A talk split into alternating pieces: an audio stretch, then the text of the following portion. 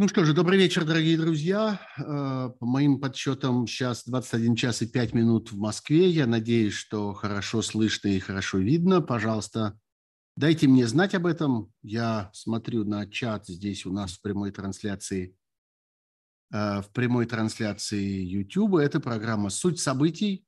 Вовсе не дополнительное время. Я перестал с сегодняшнего дня называть ее «Суть событий. Дополнительное время».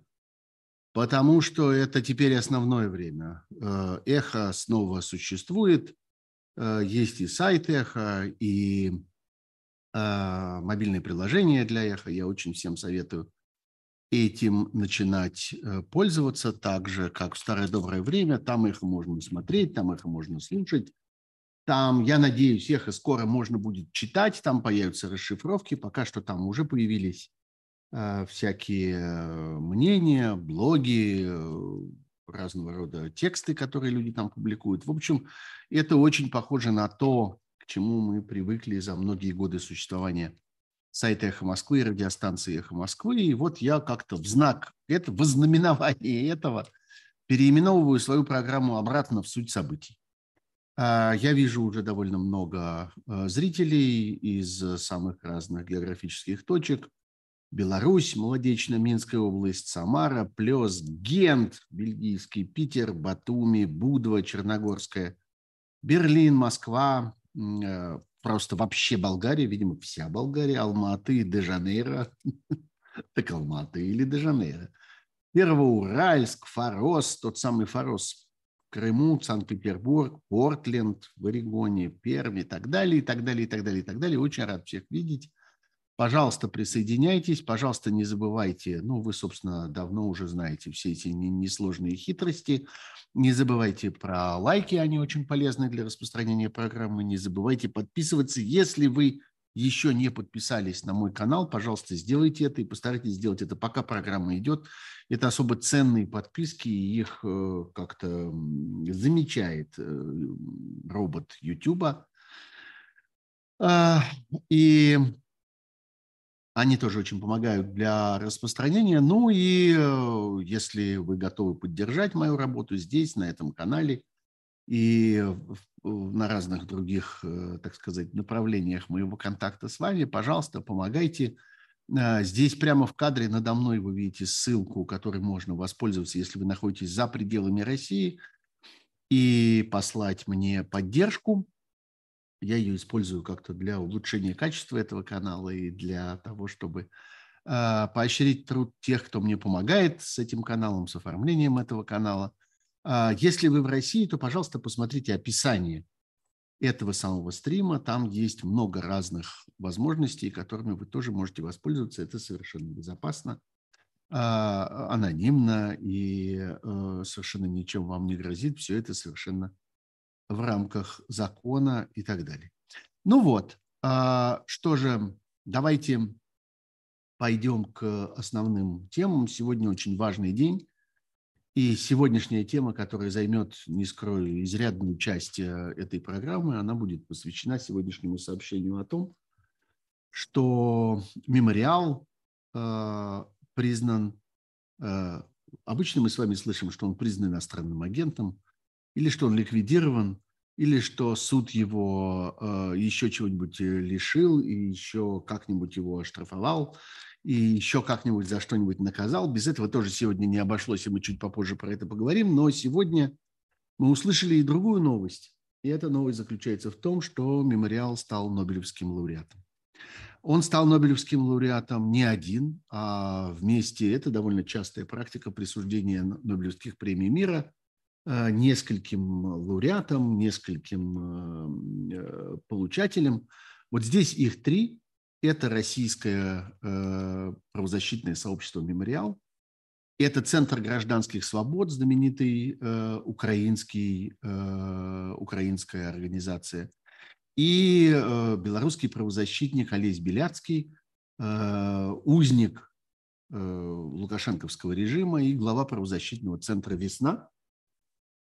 Что касается мемориала, есть одна, одна, один формальный вопрос, который здесь задают, а какой в точности мемориал, что в точности внутри мемориала получило или получил эту Нобелевскую премию. Дело в том, что «Мемориал» – это довольно сложно организованная структура. Она не устроена традиционным таким принципом демократического централизма, когда есть наверху какое-то политбюро, какой-то центральный аппарат, а у него есть какие-то филиалы и так далее. «Мемориал» – это конгломерат многих организаций. Он сразу так создавался, и мемориальцы всегда очень гордились тем, что это такое целое дерево разных сообществ, разных проектов, разных организаций. Они занимаются разными темами, разными направлениями работы. Они территориально различаются, у них есть много, в общем, всяких вариантов. Так вот, как разъясняют сами сотрудники и руководители мемориала, в заявке было указано, было указано, был указан мемориал в целом. И вот на, в телеграм-канале, дайте я даже зайду и погляжу туда, в телеграм-канале правозащитного центра мемориала есть на этот счет специальное Специальное пояснение. Вопрос дня. Какой мемориал? Спрашивают они сами у себя. Я отвечаю.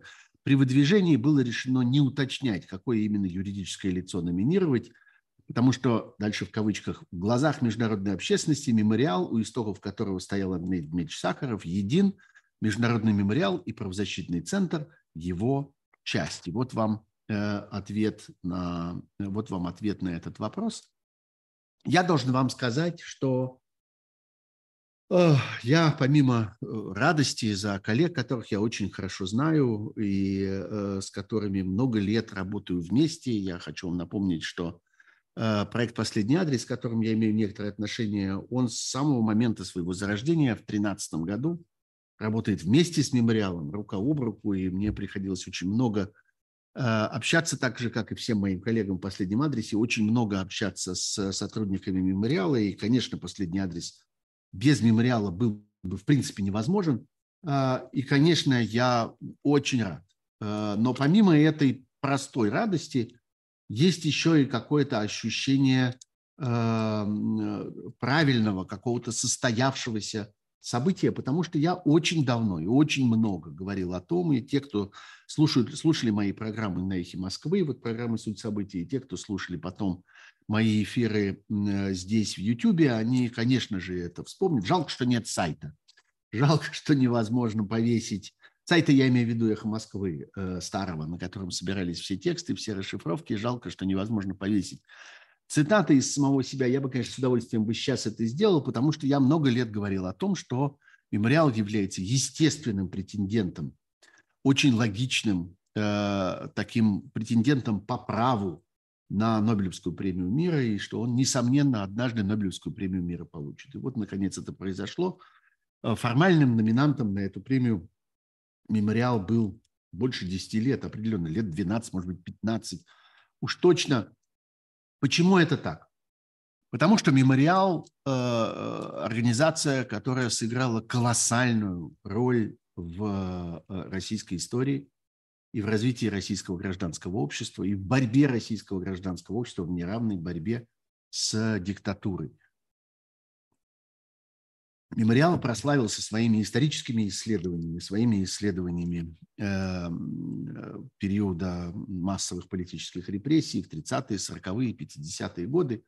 Но, конечно, занимался совсем не только этим. И вот э, таким олицетворением этого другого направление в работе «Мемориала» всегда был правозащитный центр «Мемориал», который возглавляет сейчас замечательный исследователь, журналист, публицист, историк Александр Черкасов. А, так вот, и рядом с ним работает множество других людей. Олег Орлов, например, вот имя, которое многие из вас, наверное, наверное знают тоже. Так вот, «Мемориал» на протяжении многих лет сделался центром гражданской жизни в России. Огромную роль в этом играл, например, его дом. Дом «Мемориала» э, знаменитый, хотя это фактически это никакой не дом, а это там помещение на первом этаже большого жилого дома на э, улице Каретный ряд. Э, но это было место, где происходила мемориальская жизнь, где устраивали конференции, семинары и всякие выступления, где смотрели кино, где были бесконечные выставки. И вообще масштаб деятельности мемориала был колоссальным за все это время. Ну, я бы здесь вспомнил прежде всего знаменитый школьный конкурс мемориала, который охватывал буквально всю страну в свои лучшие годы. А лучшие его годы кончились только потому, что государство, тоталитарное, репрессивное российское государство приложило колоссальные усилия для того, чтобы разломать эту структуру, для того, чтобы ее запретить, для того, чтобы наказывать школьных учителей, которые принимали в этом участие, для того, чтобы позорить э, школьников, которые принимали в этом участие. А это был всего-навсего и, э, не, может быть, не всего-навсего, а целый, потому что это громадное совершенно явление, конкурс э, школьных работ.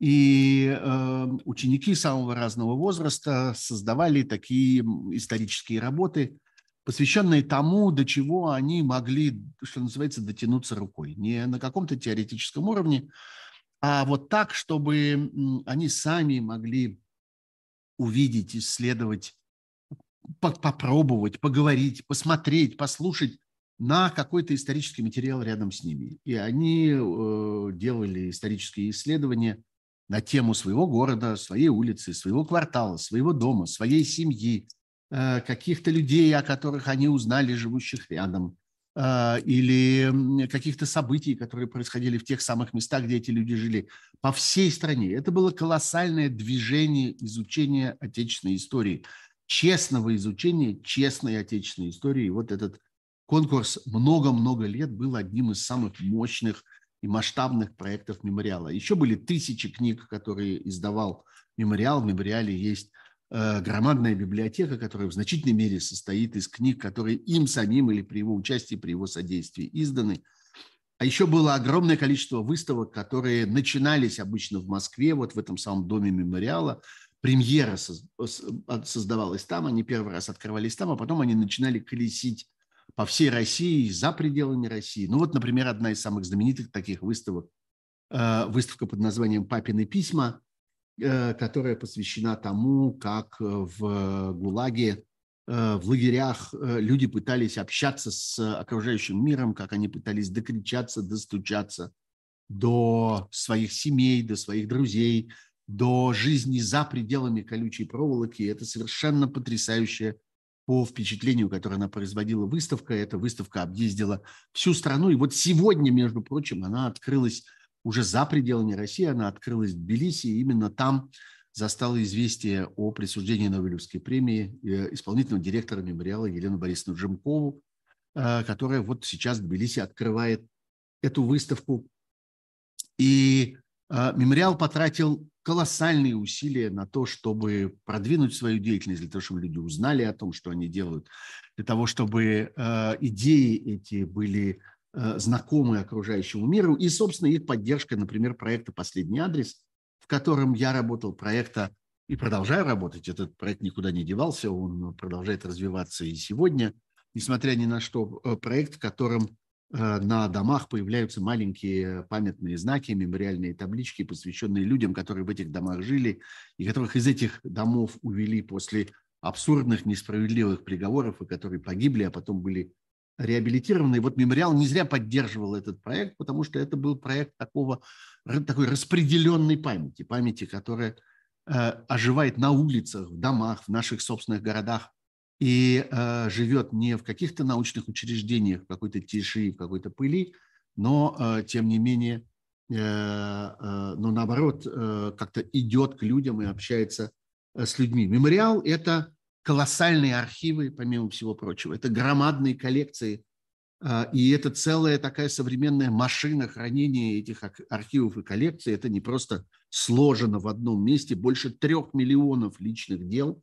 Это совершенно беспрецедентное собрание личных дел репрессированных людей, пострадавших по политическим мотивам от тоталитарного советского и российского режима. И это еще и коллекции, связанные там с жизнью и бытом людей в ГУЛАГе. Все это хранилось в этом знаменитом доме мемориала. Хранилось особым образом. Для этого пришлось создать очень современную, современную систему, которая защищала этот архив и эти коллекции от всего, от, от пожара, от затопления, от какой-то там порчи, пыли э, и всякого прочего. И э, это была тоже важнейшая часть э, жизни и работы мемориала. Мемориал был разгромлен, раздавлен, разграблен российским государством в, на протяжении последних нескольких лет. Он был одной из первых организаций, которая получила статус иностранного агента, и потом очень много издевались над ним, так сказать, с использованием этого статуса. Бесконечные были придирки, бесконечные судебные процессы, нескончаемые штрафы, нескончаемые, какое, нескончаемые издевательства, потому что мемориал вынужден был э, готовить какую-то гигантскую, абсолютно бессмысленную отчетность, вынужден был бесконечно доказывать и и демонстрировать, и выворачивать наизнанку каждый свой шаг, каждое свое движение, каждый рубль, который поступал к мемориалу или который был израсходован мемориалом. Все это были способы э, сжить сосвету эту организацию, и кончилось это все формальным решением о э, распуске мемориала и о запрете мемориала. Э, через четыре дня после начала войны, вот сейчас в этом году, двадцать восьмого февраля, апелляционная коллегия Верховного суда э, приняла решение о том, что она оставляет в силе предыдущие судебные решения о ликвидации Международного мемориала, головной, так сказать, самой крупной, самой известной организации вот этого мемориальского комплекса в целом. И это решение вступило, э, вступило в силу. Э, на этом дело не кончилось. И вот ровно сегодня... Это, эту новость о присуждении Нобелевской премии сотрудники и руководители мемориала встретили в суде, в Тверском суде Москвы, где слушалось дело о лишении мемориала вот этого самого его знаменитого дома. Потому что прокуратура заявила о том, что этот, эта собственность, это имущество должно быть обращено в доход государства, поскольку, видите ли, мемориал мимикрировал в какую-то другую организацию, и мимикрия заключалась в том, что он передал это свое помещение, Международный мемориал передал одной из других, из многих организаций, которые входили в систему мемориала, научно-исследовательскому и просветительскому центру. Это организация, которая существовала с конца и существует до сих пор с конца девяностых годов, она появилась не вчера. Она ни в какой степени не, не мнимая, не притворная, не воображаемая. Это реально существующая организация с людьми, которые в ней работают. Произошла передача имущества из одних рук в другие. Никаким законом не установлено, что если организация ликвидируется по тем мотивам, которые формально были в мотиве о, о ликвидации мемориала, а там были всякие технические обстоятельства, опять в очередной раз, в тысячный раз уже не указали где-то на статус иностранного агента, где-то не написали, где-то не упомянули. Огромное количество этого были, конечно, выдумки, потому что в действительности мемориал очень внимательно следил за этим, но специально люди из прокуратуры занимались тем, что как бы под, устраивали разного рода провокации, всякие там, так сказать, комбинации для того, чтобы вынудить и создать ситуацию, в которой кто-то из там, сотрудников мемориала не успел э, написать где-то этот дисклеймер или произнести его. Это специальная была отдельная работа для этих э, прокуроров, которые на протяжении многих лет этим занимались. занимались. Так вот, несмотря на то, что ликвидация произошла по вот этим совершенно э, техническим мотивам, сегодня в суде звучали со стороны прокуратуры, и судья совершенно спокойно это выслушивал и, так сказать, принимал это к сведению и во внимание при принятии решения слова о том, что в действительности мемориал был закрыт за какие-то массовые нарушения Конституции, попрание прав граждан и всякое такое прочее. Мы с этим приемом, на самом деле, хорошо знакомы, например, на «Эхе Москвы», когда неожиданно оказывается, что те формальные претензии, которые были и которые послужили для того, например, чтобы назвать «Эхо Москвы» иностранным, или там каких-то сотрудников «Эхо Москвы» назвать иностранным агентом, или там ликвидировать само, само «Эхо Москвы», потом выясняется, что претензии совершенно другие были, что на самом деле это политические претензии. А перед этим абсолютно то же самое происходило со структурами Алексея Навального, которые были признаны экстремистскими по каким-то э, и запрещены по каким-то техническим причинам, а через какое-то время суды, как ни в чем не бывало, и прокуроры начали ссылаться на это закрытие как на некоторое политическое решение, что речь шла там о нарушении прав человека, нарушении Конституции, нарушении закона и так далее. Они очень легко манипулируют своими собственными решениями. И так это было э, и сегодня. И сегодня э, суд первой инстанции принял такие решения о том, что он отнимает у мемориала это помещение. Многие говорят, что это там офисное помещение. Но вопрос совершенно не в том, что это офис. Вопрос не в том, что там стоят столы или компьютеры, хотя они действительно там стоят. Вопрос не только в том, что это место для работы, место там для заседаний, но это еще и место жизни огромного правозащитного сообщества в Москве и в России в целом. И, кроме всего прочего, это еще и место хранения вот этих огромных коллекций, колоссального архива, коллекции материальных ценностей, громадные библиотеки и так далее, и так далее. Многие спраш... спрашивают, а оцифровано ли это? Что, ну вот, собственно, в современном мире это все не важно, какая разница, все эти бумажки, все это можно там, я не знаю, эм, сфотографировать, отсканировать и унести потом в кармане на каком-то переносном жестком диске. Послушайте, конечно, это по большей части оцифровано, а что там недооцифровано, то можно закончить в относительно... небольшое время, но вопрос же заключается в том, что в современном мире сила, мощь подлинника исторического совершенно громадная, и это абсолютно несравнимо с значением цифровой копии, потому что в наше время любую цифровую копию, любой скан, любой файл можно всегда объявить фальшивкой, можно объявить монтажом, а это вот вы там на, на фотошопе нарисовали, а это вот вы подделали, а это вы вмонтировали одно в другое. И значение подлинника, настоящего исторического документа, который можно взять в руки, на который можно посмотреть, который можно исследовать, исследовать его бумагу, его чернила, его печати, его отпечатки пальцев на нем, какие-то свидетельства времени и так далее.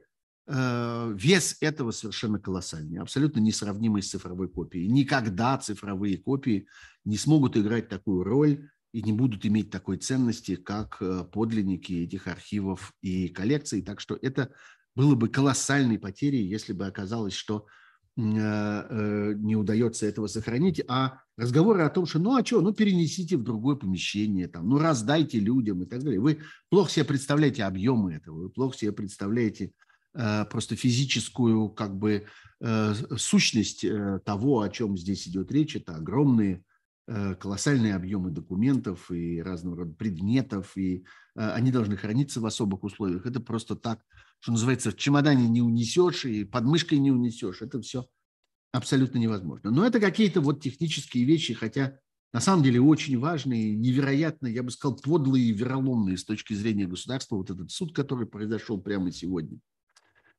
Но в действительности чрезвычайно важная вещь, что мировое сообщество признает подвиг мемориала и мемориальцев, которые почти сорок лет занимались вот этой работой, которая для многих заключалась только в исторических исследованиях самых трагических периодов в российской и советской истории, а в действительности была гораздо шире.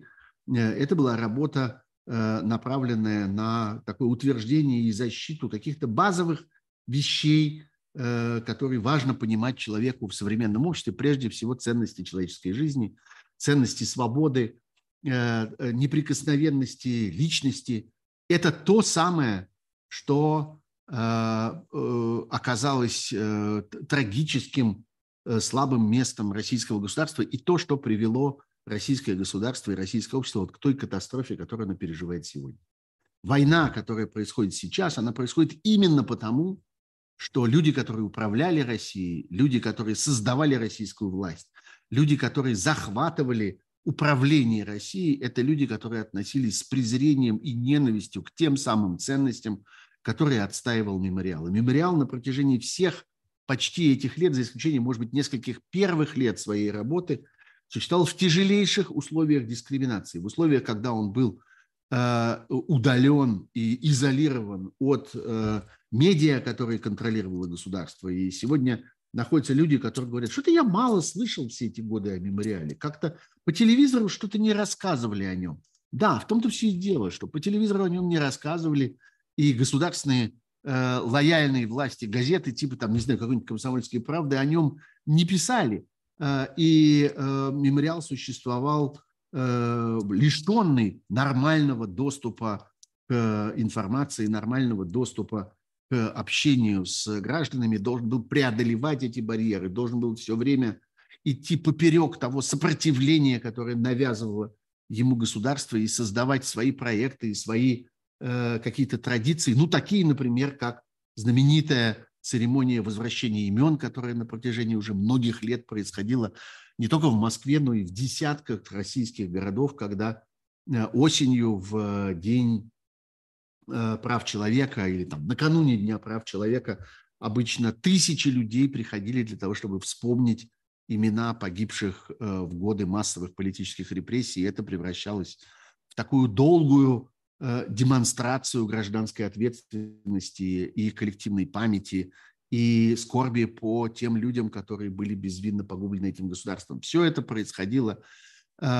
через запреты, все это происходило на преодолении разного рода препятствий, которые государство в этой ситуации неизменно устанавливало, и каждый раз приходилось каким-то образом что-то переламывать, проламывать, уничтожать из того, что, из того, что государство выставляло напротив, напротив мемориала. Но вот сегодня в мире произошло это признание. Сегодня мемориал поставлен в ряд тех организаций, которые... Ну, что такое Нобелевская премия мира? Кому она вручается? Она вручается по статусу своему. Она вручается э, э, благодетелем человечества. Вот так это называется. Мемориал признан благодетелем человечества вместе со своими коллегами э, из э, Украины и Беларуси. И здесь я должен сказать, что...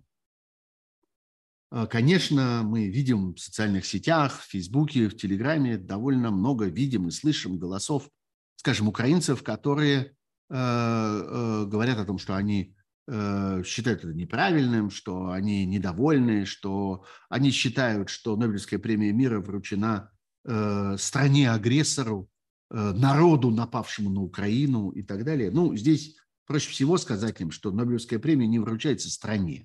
Нобелевская премия не вручается народу.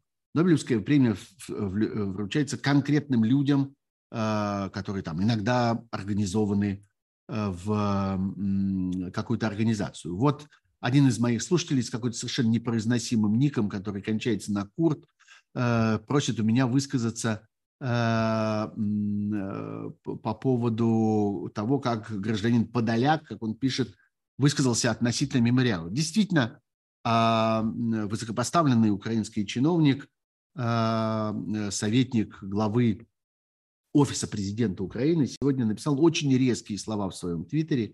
Написал дословно так: у Нобелевского комитета однозначно интересное понимание слова «мир». Если Нобелевскую премию мира вместе получают представители двух стран, напавших на третью. Это он имеет в виду Россию и Беларусь, которые напали на Украину. Вот что он написал в Твиттере. И дальше он пишет: ни российские, ни белорусские организации не смогли организовать сопротивление войне. Нобель в этом году просто супер. Ну, что на это можно сказать? Ну, собственно, вот поэтому Нобелевские премии мира не вручают э, советникам глав э, офисов каких бы то ни было президентов. Не вручают вот такого рода политикам. Вообще Михаил Подоляк человек очень острого ума, человек очень хорошо как-то знающий ситуацию, понимающий ситуацию, хорошо говорящий. Я день за днем очень с большим вниманием и с уважением слушаю его анализ текущей ситуации на фронтах и в украинской политике. Он говорит много интересного, но в данном случае он, на мой взгляд, грубо ошибся. И поправил его не я, а поправили косвенно его, его же собственные соотечественники. Вот я читаю, что сказала глава того самого Центра гражданских свобод, второй организации, которая вместе с мемориалом получила Нобелевскую премию. Ее зовут Александра Матвейчук. Она, собственно, вот возглавляет этот украинский Центр гражданских свобод. Она прямо и говорит: я рада, что возглавляемый мной Центр гражданских свобод получил сегодня Нобелевскую премию вместе с нашими друзьями и партнерами из мемориала и «Весны». «Весна» — это организация, во главе которой э, стоит белорусский э, правозащитник Олесь Беляцкий, который тоже получил эту Нобелевскую премию. А вот другой представитель этого самого Украинского центра гражданских свобод, его зовут Владимир Яворский, который высказался на эту тему, сказал, по-моему, очень хорошо. Я вам прочту несколько абзацев из его заявление, которое мне представляется чрезвычайно уместным. Он сказал, на сегодняшний день как раз эта премия подчеркивает то, что те люди, которых уничтожают и преследуют в своих странах, а именно белорусские и российские правозащитники, они фактически разогнаны, часть из них пребывает в тюрьме, поэтому они в принципе воюют за свободу. А свобода – это антидот к этой войне и антидот к российскому э, режиму. И он дальше говорит, для меня это абсолютно нормально, потому что Олесь Беляцкий сейчас в тюрьме, он один из известных правозащитников, всегда боролся за демократическую Беларусь, а Центр «Мемориал» то же самое. Еще они расследовали нарушение прав человека и преступления, которые российский режим осуществлял в Чечне. Да, действительно, это он имеет в виду прежде всего правозащитный центр «Мемориал», который много лет занимался нарушениями прав человека, исследованием и борьбой с нарушением прав человека на Северном Кавказе, в частности, в Чеченской республике, но не только там, и в Ингушетии, и в других республик, и в Дагестане, и в других республиках. И колоссальную роль они сыграли в защите людей, защите гражданского населения, в поисках военнопленных и пропавших без вести во время обеих чеченских войн. Например, это я говорю, а не, не Владимир Яворский, просто поясняю к его тексту, он совершенно правильно это упоминает, что они занимались э, тем, что российский режим, как он пишет, осуществлял в Чечне. И дальше э, Яворский говорит, они десятки лет занимались всеми этими противоправными действиями российских властей. Дальше очень важная фраза. Если бы мир больше внимания уделял этим двум диктатурам, которые на сегодняшний день выросли в этих двух странах, то я думаю, что этой войны бы не было, потому что демократические страны в современном мире не воюют между собой. Обычно это именно авторитарные режимы начинают войны.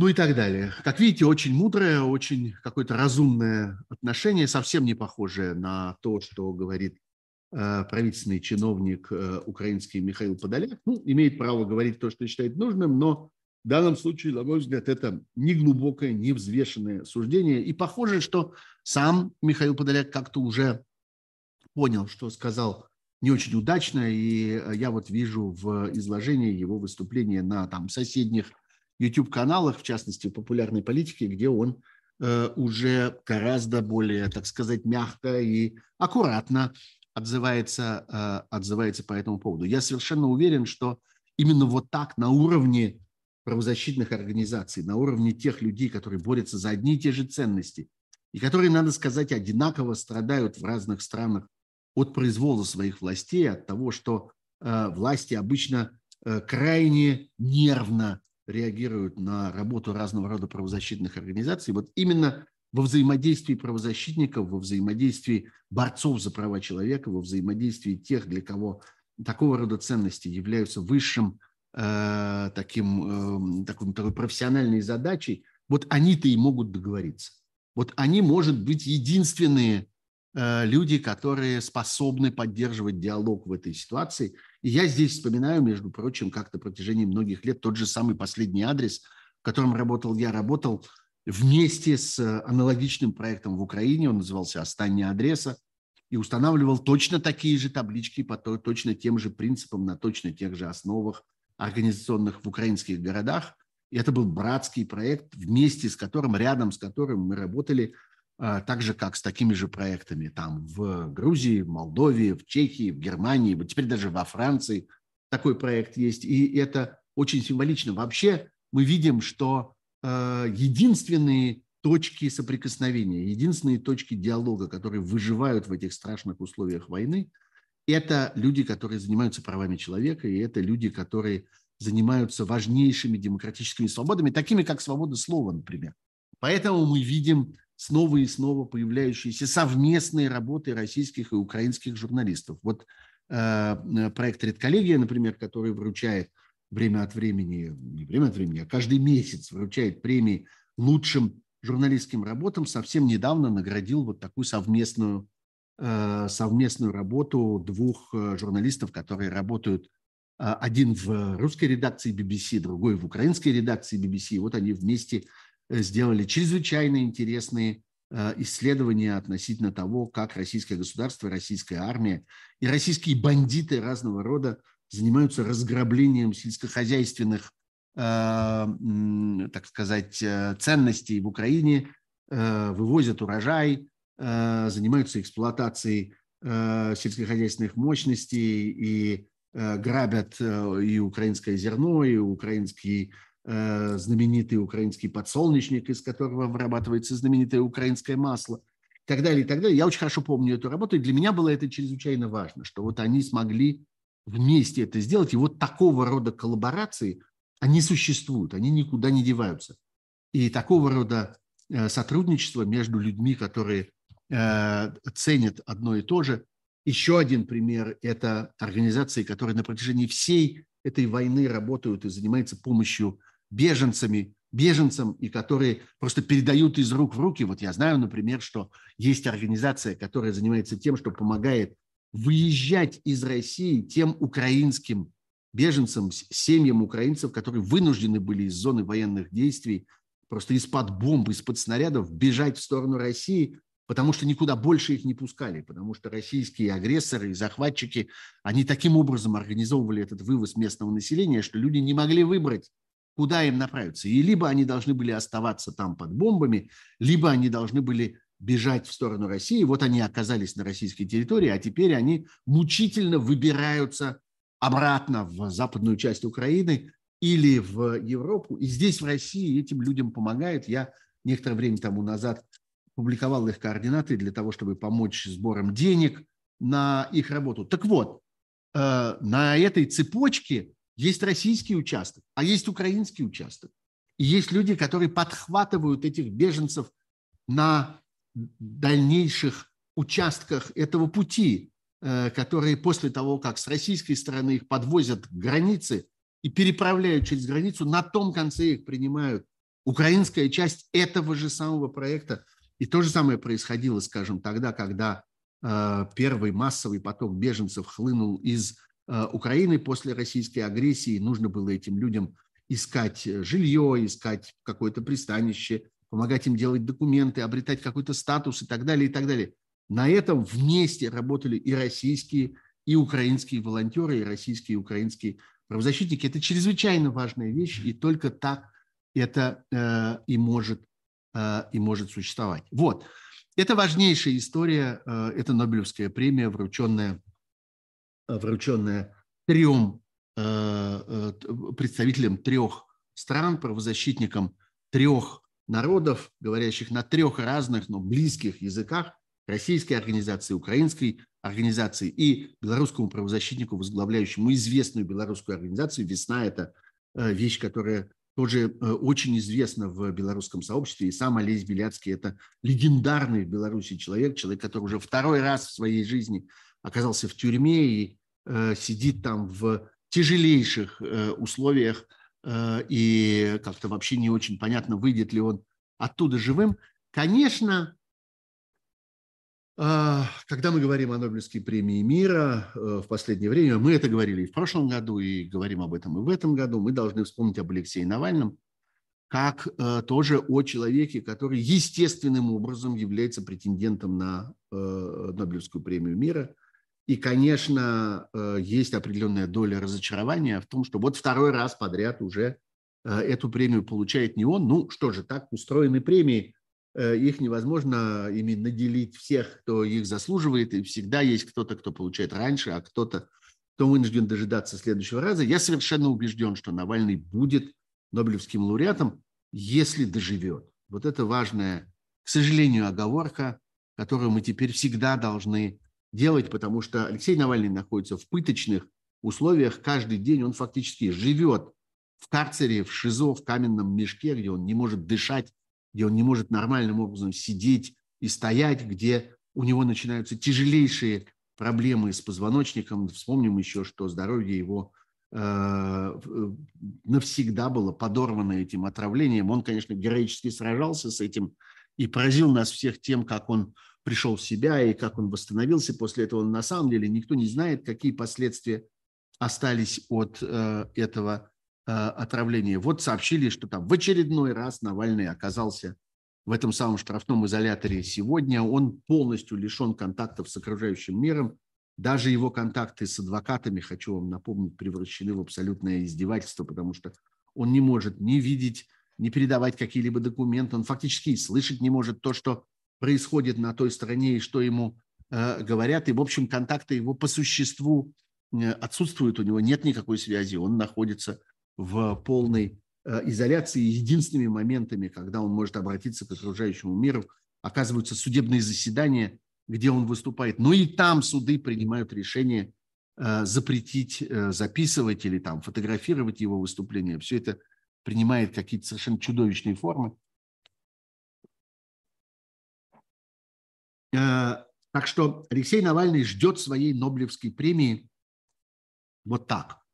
Он ждет, и мы надеемся, что он просто физически выживет, что он сможет перемочь эту ситуацию и останется в живых на, на это время, на то время, которое потребуется, чтобы эту Нобелевскую премию получить. Я очень рад, кстати, что Нобелевский комитет, чтобы закончить уже эту тему, я скажу, что Нобелевский комитет нарушил то, как считалось, нерушимое и неписанное правило такого, ну, как бы равномерного распределения премий в национальном разрезе, что вот этим уже дали, эта страна уже была, как-то, ну, этих уже наделили, давайте теперь как-то другим дадим, а эти пускай подождут несколько лет.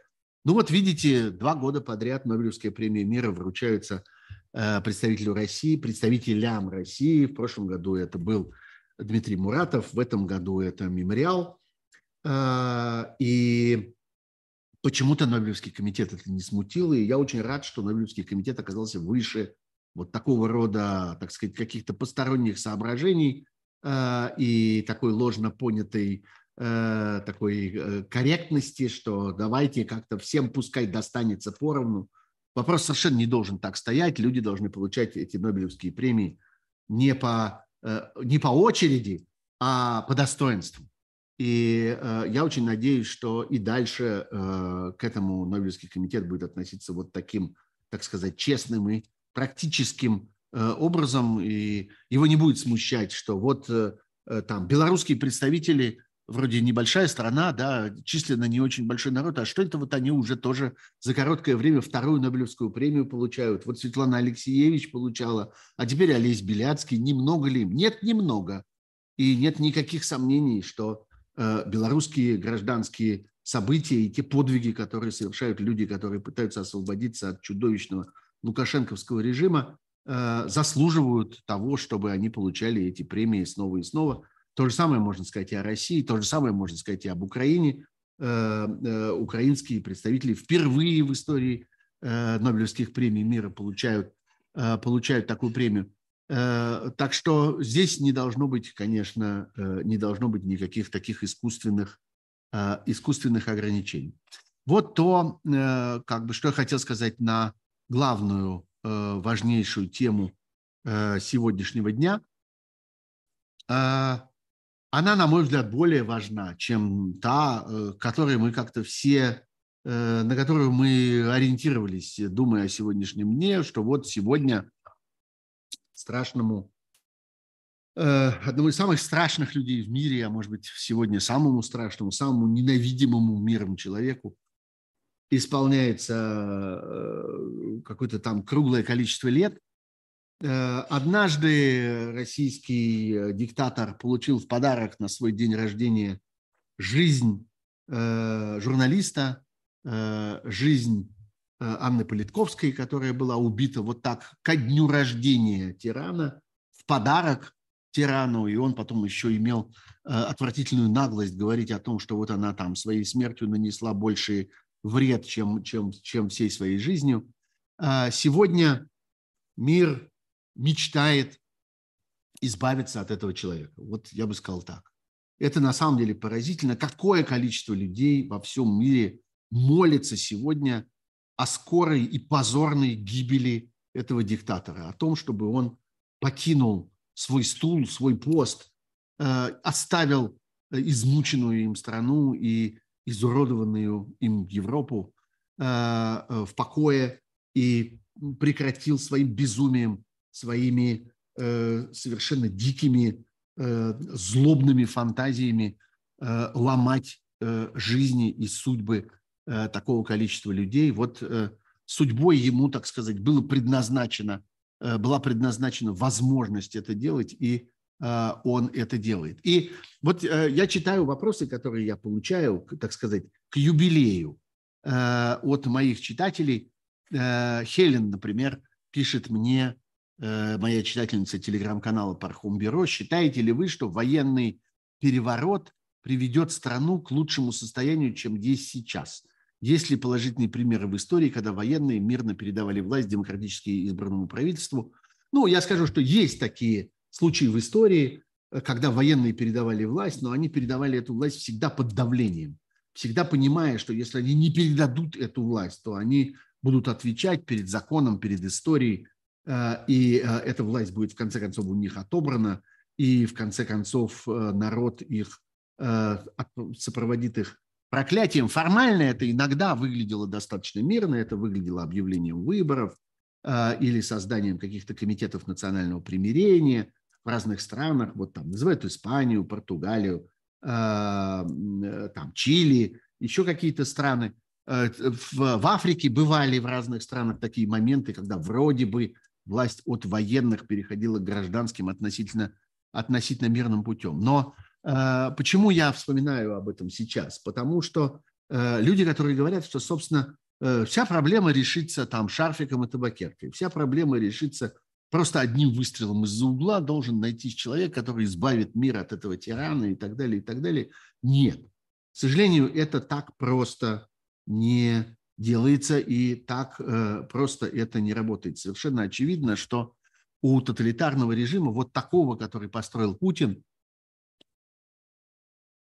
помимо его личных основ, есть еще и э, основа, которая связана с большой группой, группировкой, я бы сказал, людей, которые, которые пребывают, э, пребывают у власти и которые выстраивают на насилии, на нарушении прав человека, на э, уничтожении просто человеческих жизней, выстраивают свою власть, свое обогащение, свое мнимое благополучие и э, удовлетворяют свои какие-то отвратительные, агрессивные, э, агрессивные инстинкты. И вот другой мой э, слушатель э, спрашивает у меня, э, не считаю ли я, что, ну, он там цитирует кого-то, говорит, что это война ради войны, потому что война – системообразующая вещь для режима, начиная с чеченской, через Грузию, Луганскую и Донецкую область, Сирии, вот это все, потому что если бы не Украина, напали бы на кого-нибудь еще. Война – главная идеологема Путина. Да, это, собственно, основная мысль статьи, которую недавно а, умудрился, а, несмотря вот на это вот, а, на полную изоляцию, на а, чудовищные условия, в которых он находится, умудрился написать и опубликовать Алексей Навальный, опубликовать во влиятельнейшей американской газете «Вашингтон-Пост». Вы можете ее там легко найти, она есть и по-английски, и по-русски, она в открытом доступе, так что, пожалуйста, только погуглите. И одной из важнейших идей этого текста, на мой взгляд, очень прозрачного, очень точного, очень как-то разумно и логично написанного, является вот это, что для путинского режима война на протяжении многих лет была удачным и таким очень доступным, простым, расхожим инструментом укрепления своей политики. И это касается совсем не только одного Путина, это касается большой группировки людей, которые его э, окружает. И э, для них война – это способ, для них война – это инструмент. В мире есть огромное количество политиков, которые, э, э, чья политическая карьера была разрушена тем, что они позволили своим странам приблизиться к войне. Но с Путиным и его э, группировкой это не так.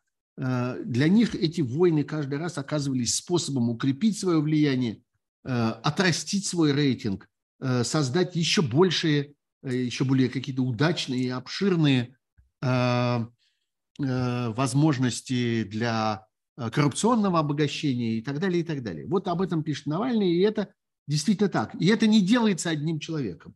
И от этого невозможно избавиться, избавившись от одного человека. Совершенно очевидно, что для этого режим в целом должен получать удары, он должен получать ущерб. И вот здесь, конечно, я бы вспомнил э, тоже очень многих взволновавшее заявление э, украинского президента э, э, э, Владимира Зеленского, который заявил о том, что, э, давая интервью несколько дней тому назад, о том, что э, мир должен был нанести превентивные удары по э, путинскому режиму для того, чтобы не допустить этой войны. Многие всполошились, что Зеленский призвал к превентивным ядерным ударам, но он на самом деле этого не говорил. Если внимательно послушать то, что он сказал, там нет речи о ядерных. Он имел в виду санкции, он имел в виду, да, военное давление, давление на режим, который позволил себе по существу вести войну на протяжении восьми лет. Вот хороший ответ на вопрос, где вы были восемь лет. восемь лет мы говорили о том, что Россия ведет войну в Украине, что это не одни украинцы ведут войну с другими украинцами, что это не внутренний конфликт, что это не гражданская война, а что это война, которую ведет Россия. Может быть, чужими руками, может быть, с использованием наемников на месте, но это война, которую вела Россия, сразу после, началась сразу после аннексии Крыма, вела в Луганской и Донецкой областях, на юго-востоке, на юго-востоке Украины, и вела безнаказанно. Мир не хотел вмешаться в это. Были санкции, но это были слабые санкции. Были какие-то призывы, были какие-то увещевания, но это не были превентивные удары, которые отбросили бы Россию с этих захваченных ею земель. При том, что, в общем, никто особенно не скрывал этого. Мы помним чистосердечные признания там, людей типа Гиркина о том, что это они организовали эту войну. Мы помним бахвальство разного рода наемников, разного рода вот этих реконструкторов, каких-то ополченцев, которые ехали туда воевать. Сейчас к этому ко всему добавилась еще и история с Пригожиным, который чистосердечно признался, что он создавал громадную наемническую структуру, которая принимала участие в той войне. И действительно, Россия, российский диктатор и группировка российского диктатора не получали сдачи за эту войну. Они, их никто не отбросил, никто не дал им по носу, никто не заставил их оставить эти захватнические планы. И в этом сегодня, да, мы должны и вправе, и обязаны э, обвинить и упрекнуть, во всяком случае, э, людей и политиков э, западных стран. И это, собственно, и делает Зеленский. В этом смысле у меня совершенно нет к нему никаких претензий. Я считаю, что он нисколько не, э, так сказать, преувеличивает, не перебирает. Тем более, что он уже тоже там уточнил свою позицию и подробно объяснил, что он имеет в виду. Но даже и в первоначальном его заявлении не было ничего подобного. В противном же случае, если этих ударов не следует, то начинается вот такое гниение режима и борьба внутри него самого. Вот это следующая тема, к которой я, пожалуй, хотел бы наскоро перейти. Это история о том, что мы наблюдаем сейчас совершенно бешеную войну между, между публичную, на самом деле, на поверхности между, так сказать, кремлевскими и армейскими. Это война за власть, несомненно. Это война за, за контроль. Мы видим, что слабость российской армии, слабость этой военной операции привела к тому, что огромное количество людей, находящихся у власти, находящихся вблизи Путина, и прежде всего сам Путин, они стали чувствовать свое право и свою готовность получать какие-то дополнительные политические от этого дивиденды и дополнительное политическое влияние. И вот уже Путин э, сам своими собственными руками управляет военной операцией.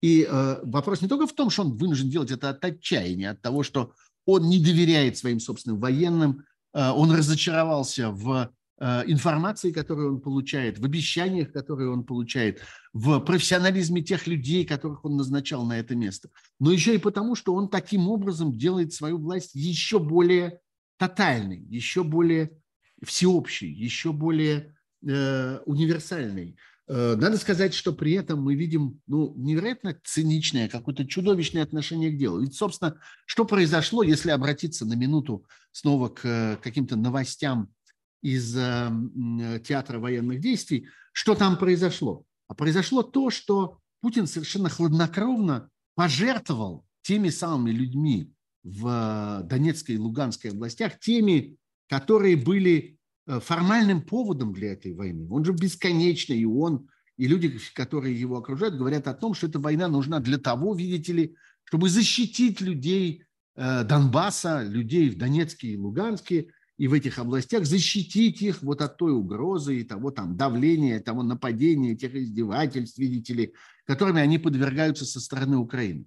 И эти самые люди благополучно пожертвовали этим в какой-то момент. Мы видим это, что просто военные силы распределяются сейчас на этих фронтах таким образом, и что войска выводятся с Донецкого и Луганского направления, ослабляются, их бросают перед лицом украинского наступления для того, чтобы удержать вновь захваченные области Херсонскую и Запорожскую, потому что идеологическая сторона дела, потому что вот этот политический триумф, который имитирует Путин, присоединяя, прошла ровно неделя с тех пор, как он это проделал, присоединяя эти области к России, важнее, несомненно, чем и жизни людей, и какая бы то ни была там, я не знаю, политическая справедливость, о которой они врали, врали все эти годы. Им плевать и на Донецк, и на Луганск, и на людей в Донецке и Луганске, и на все это ополчение. Они готовы бросить это, потому что у них есть, как им кажется, политический доход, который они могут получить, захватив две новые области. И эти две новые области, и эффект от этих двух новых э, э, областей, э, пропагандистский, э, так сказать, такой э, э, пропагандистский выигрыш, который они получают э, от болтовни по поводу того, как Херсон э, и Запорожье присоединяются к э, матери России, для них важнее, чем то, что они до сих пор провозглашали смыслом и целью э, этой войны, этих жертв и гибели людей, которые туда отправляются, и уничтожение мирных жителей, и разрушение городов и так далее, и так далее. Все это было, казалось бы, под флагом защиты Донецка и Луганска и их областей, а превратилось на сегодня в обузу, от которой они легко отказываются для того, чтобы удержать Херсон и Запорожье, которые им обещают большие э, какие-то доходы от э, их пропагандистской деятельности. Это невероятный какой-то момент, я бы сказал, циничной истины, какой-то, какой-то грязной правды, которую мы обнаруживаем в очередной раз, глядя за тем, как ведут себя эти люди. Просто надо отдать себе отчет в том, что это происходит, что это произошло на наших глазах, что управление, непосредственное управление Путиным э, войсками и то, как он, как шахматные фигурки, двигает эти батальоны и полки, обернулось вот этим. Обернулась сдачей этой части во имя той части, потому что в этой ситуации нам становится совершенно понятно, что для него важнее, что, что он больше ценит. И все это происходит на фоне нескончаемой лживой болтовни. Конечно, чемпионкой этого была на этой неделе госпожа Матвиенко, которая заговорила в Джакарте, где происходил саммит спикеров парламентов, если я правильно понимаю, большой двадцатки, заговорила о том, что вот Россия собирается путем переговоров помочь урегулированию внутриукраинского конфликта. Она как-то это так проговорила, как что-то такое обыкновенное. Но если вдуматься, это какая-то фантастическая, невероятная, лживая мерзость, то, что она сказала. Какой еще внутриукраинский конфликт? В каком смысле это внутриукраинский конфликт, которому может, урегулированию которого каким-то образом помочь России, если это война, которая началась в ту секунду, когда Украина э, подверглась российскому вторжению? Не было этой войны ни в Запорожской области, ни в Херсонской области, ни в Николаевской области, ни в Чернигове, ни возле Киева. Не было этой войны до тех пор, пока Россия не вторглась в Украину. И не было этой войны до тех пор, пока восемь лет тому назад российские наемники и российские авантюристы, и все разнообразные реконструкторы, и там какие-то еще марионетки и сотрудники спецслужб не полезли вместе со своими наемниками на территорию Донецка и Луганска. И теперь они рассказывают про внутриукраинский конфликт, выдавая результаты этой агрессии за какой-то там их внутреннее дело. И дальше начинаются эти камлания по поводу того, что, вот я цитирую, давайте прямо сегодня на площадке парламентской двадцатки, то есть вот этих самых, э, вот этого саммита э, представителей парламентов Большой двадцатки, на площадке парламентской двадцатки сядем за стол переговоров. Парламент России, парламент Украины.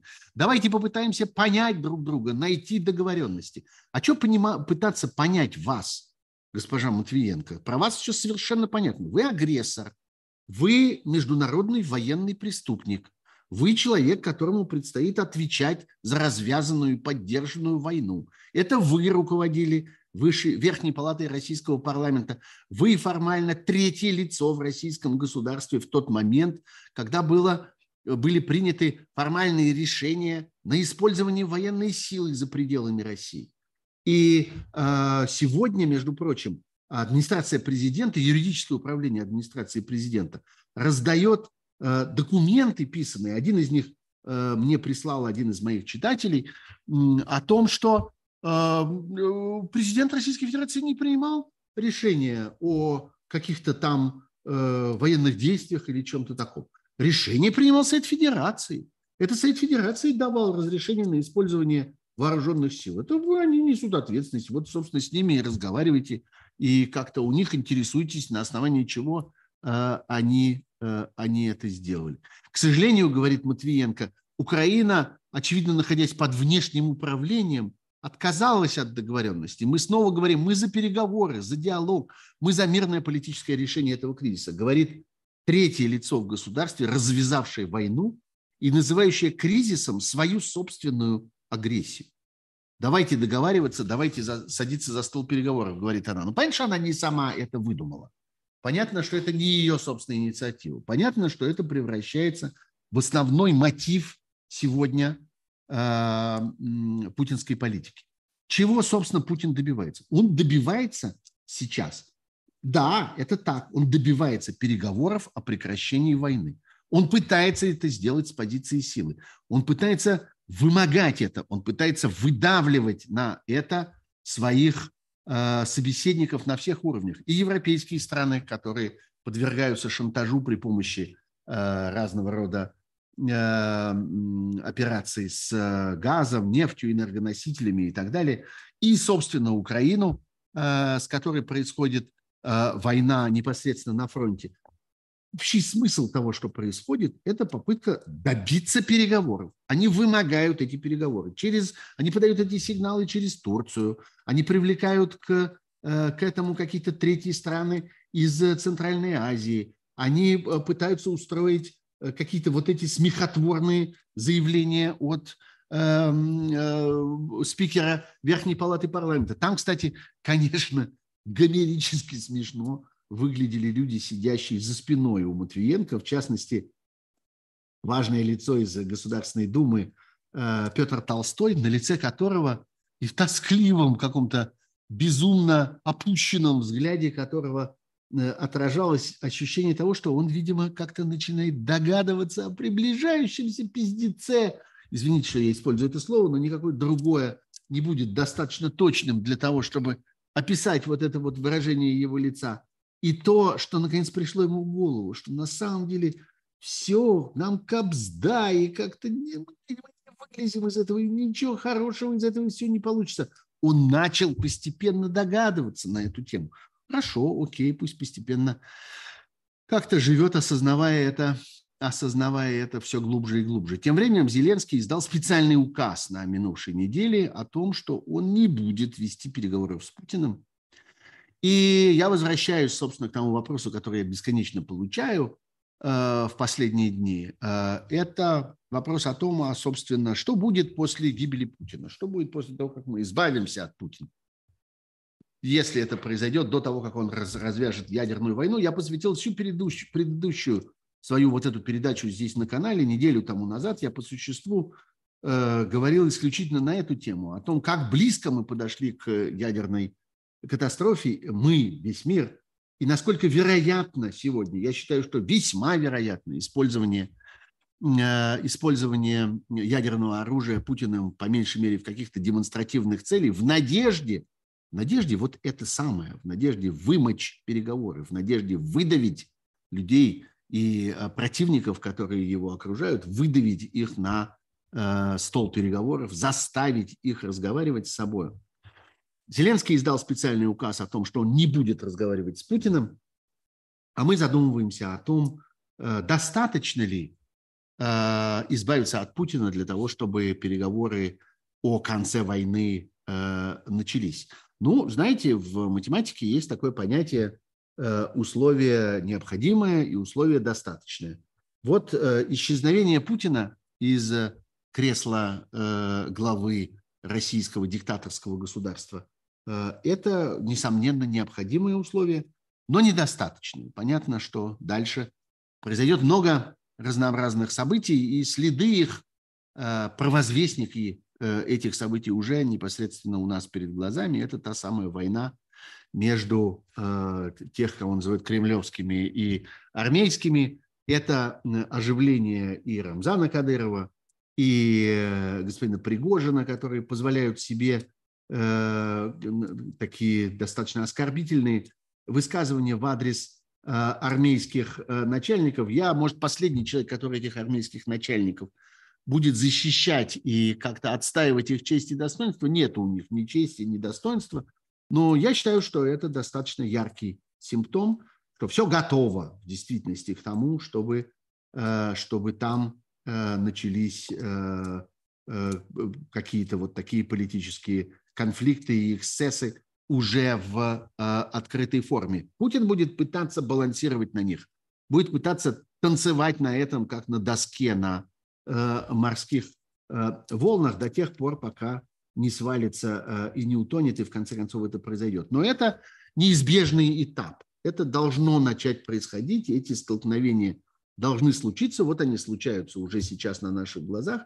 И, собственно, вопрос в том, что случится первым. Первым случится окончательное безумие и попытка дернуть за последний рычаг, за последний аргумент, за ядерную установку, или сначала случится вот это обострение и падение. Мы этого не знаем. И люди, которые говорят вам, что они имеют какие-то точные сведения на этот счет, вам, конечно, врут, потому что невозможно иметь точные сведения о том, чего не существует. Нет, сегодня еще не произошли эти события, которые могли бы оказаться решающими в этом, в этом противостоянии. Может быть, последний сюжет, о котором я хотел бы сегодня говорить, это сюжет, связанный с судьбой еще одного российского правозащитника и демократического политика Владимира Кара-Мурзы, человека, которого я хорошо знаю лично, с которым я много лет состоял в там, разных переписках по разным конкретным поводам. Против него вынесено теперь обвинение еще и в государственной измене. Ему грозит двадцать лет э, тюрьмы. Он находится в предварительном заключении. Он человек снова, опять-таки, здоровье которого жесточайшим образом подорвано двумя попытками отравления. Сегодня у нас есть доказательства того, что это были действительно отравления, что это действительно были прямые покушения на его жизнь. И надо сказать, что в отличие от Алексея Навального, человека, который, как-то, как это ни парадоксально звучит, оказался очень готов к этой атаке. Он человек физически очень развитый, очень спортивный, как-то очень много времени уделяющий своей физической форме, и именно это ему помогло быстро восстановиться, быстро реабилитироваться после отравления.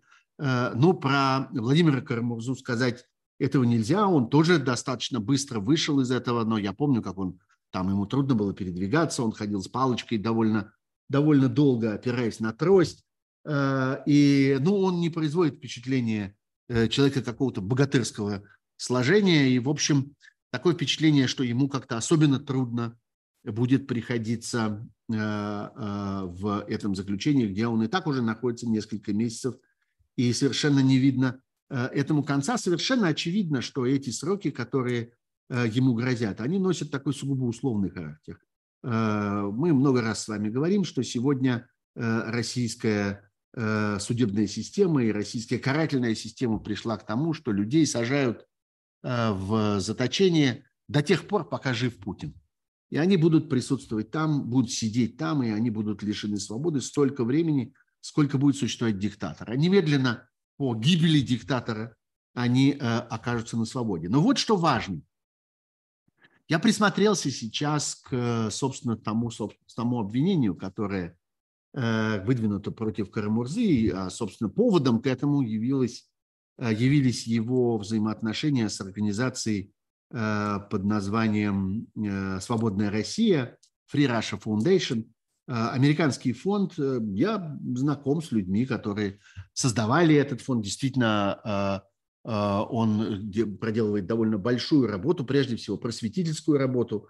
Кроме того, этот фонд занимается приглашением в Соединенные Штаты разных спикеров из России, людей, которые могут представлять российское общественное мнение, различные политические течения и направления, и которые, выступления которых были бы интересны для американской публики. Я знаю, что довольно много людей приезжали в Соединенные Штаты по приглашению этого фонда для того, чтобы там выступить, для того, чтобы прочесть там лекции, ответить на вопросы, дать пресс-конференции, поучаствовать в каких-то публичных дискуссиях и так далее. Это очень хорошая, я бы сказал, такая просветительская организация, но у нее, среди прочего, был важный аспект деятельности. Она занималась работой, такой разъяснительной, информационной работой с американскими политиками, с американскими конгрессменами, с американскими юристами относительно того, что, собственно, происходит в России. И особенно эта работа интенсифицировалась тогда, когда начались санкции и когда нужно было объяснять, в чем характер работающих и неработающих санкций,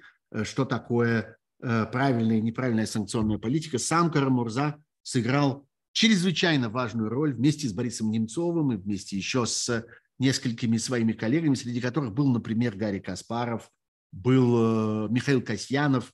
Я знаю, что они вместе работали над разного рода проектами санкций, а еще до того занимались проектом, вот, собственно, Кара-Мурза и Немцов сыграли колоссальную роль в этом в свое время, в том, что был принят акт Магнитского, который обещает и создает достаточно серьезные, так сказать, жизненные сложности для людей, которые непосредственно принимали участие в нарушении прав человека в России.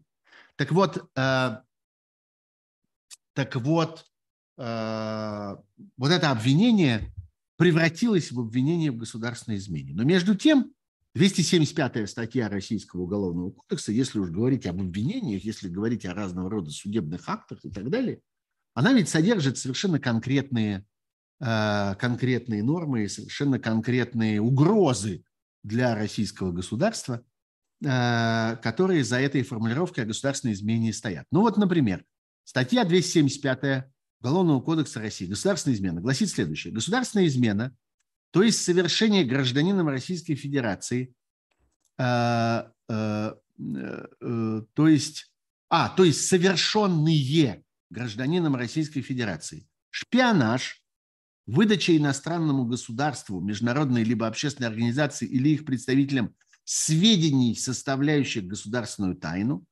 доверенную лицу или ставшую известной ему по службе, работе, учебе или в иных случаях, предусмотренных законодательством Российской Федерации, либо оказание финансовой, материально-технической, консультационной или иной помощи иностранному государству, международному, международной либо иностранной организации или их представителям в деятельности, направленной против безопасности Российской Федерации. Что это такое вот во всей этой формулировке? Вот я читаю официальный комментарий, юридический комментарий к этой статье Уголовного кодекса. Первое. Объектом преступного посягательства является внешняя безопасность Российской Федерации. Второе. Внешняя безопасность Российской Федерации означает состояние защищенности государственного и общественного строя Российской Федерации от угроз извне. Итак, давайте все-таки сообразим. Участие Владимира Кара-Мурзы в работе общественной организации под названием «Фонд Свободной России» каким образом влияет на состояние защищенности государственного и общественного строя Российской Федерации от угроз извне? Как? Это как связано?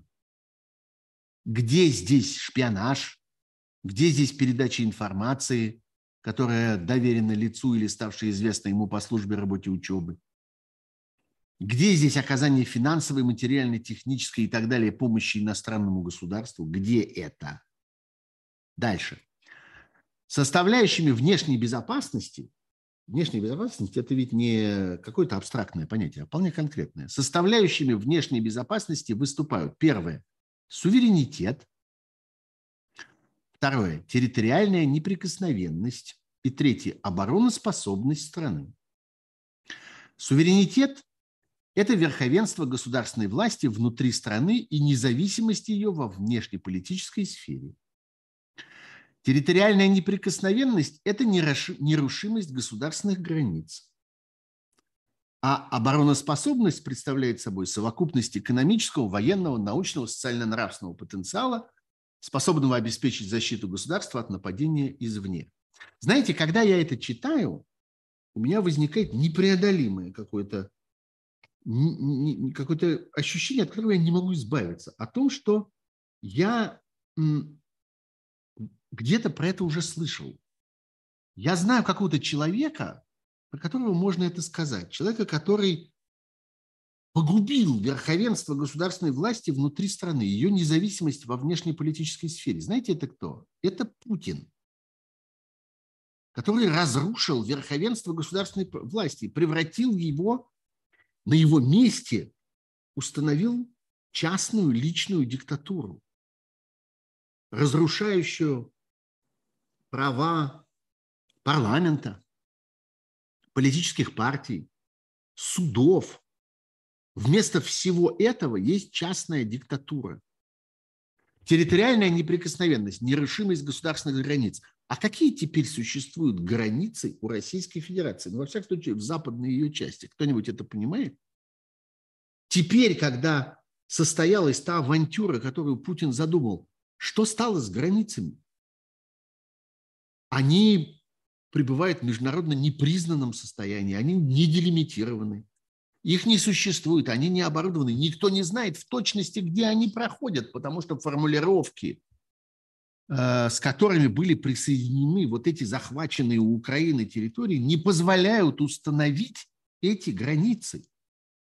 Там написано чушь собачья по поводу того, что эти области присоединяются к Российской Федерации, входят в состав Российской Федерации в границах на день подписания этого документа. А кто установил эти границы? Вот идет речка по этому берегу или по тому? Вот эта деревня по всю сторону или по ту сторону границы? Кто это установил? Это установил солдат, который ее сегодня занимает, а завтра нет. Так что с территориальной неприкосновенностью произошли большие проблемы. Что же касается обороноспособности, то мы видим, что происходит. Мы видим, что обороноспособность э, обратилась в разрушенную армию, неспособную организовать свои собственные действия, неспособную выстроить линию обороны, неспособную э, принять мобилизованных ею же людей. Мы видим этих бесконечных мобиков, которых э, везут на, на убой и разграбление. И происходят драки с наемниками, которые пытаются отнимать имущество у этих мобилизованных.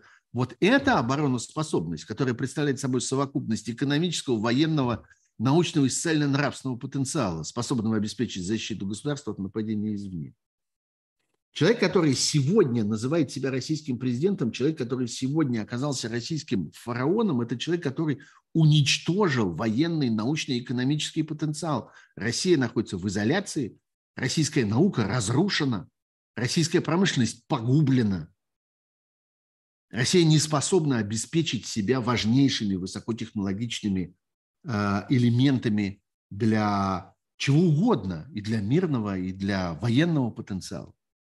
Я знаю человека, который совершил государственную измену. Я знаю человека, которого должны судить по статье двести семьдесят пять. Я знаю такого человека. И его будут судить по этой статье, потому что это и есть государственная измена. Разрушение обороноспособности страны, уничтожение территориальной неприкосновенности и нерушимости государственных границ, нанесение колоссального ущерба суверенитету страны. Это то, чем описывается правление фараона, который сегодня справляет свое семидесятилетие. Вот на этом я бы хотел сегодняшний разговор закончить. Простите, что я не ответил на те вопросы, которые вы присылали мне в... которые вы присылали мне здесь в чате, но мне кажется, что в целом именно эти темы являются важнейшими для сегодняшнего дня. Именно эти темы, те, которые определяют нашу сегодняшнюю жизнь. Я благодарен всем тем, кто подписывался на мой канал во время этой программы. Я благодарен тем, кто ставил отметки «Нравится» в моем канале, вот эти самые пресловутые лайки, их уже больше тысячи человек. Не поздно еще сделать это и дальше. Я надеюсь, что вы а, это сделаете. И надеюсь, что поддержите мою работу донатами. Все возможности для этого у вас есть. Живете вы за пределами России или внутри России. А мы с вами будем встречаться снова и снова. По средам в программе «Особое мнение» на канале «Живой гвоздь», по субботам вот в этой сути событий здесь у меня, хотя иногда я вынужден пропускать эти программы, если я где-то в командировке, в поездке, вы уж не, не обижайтесь на меня, но все-таки э, у меня есть много разной работы, и я эту работу должен делать. А, в общем, встретимся. Смотрите и слушайте «Эхо», благо теперь есть для этого все возможности.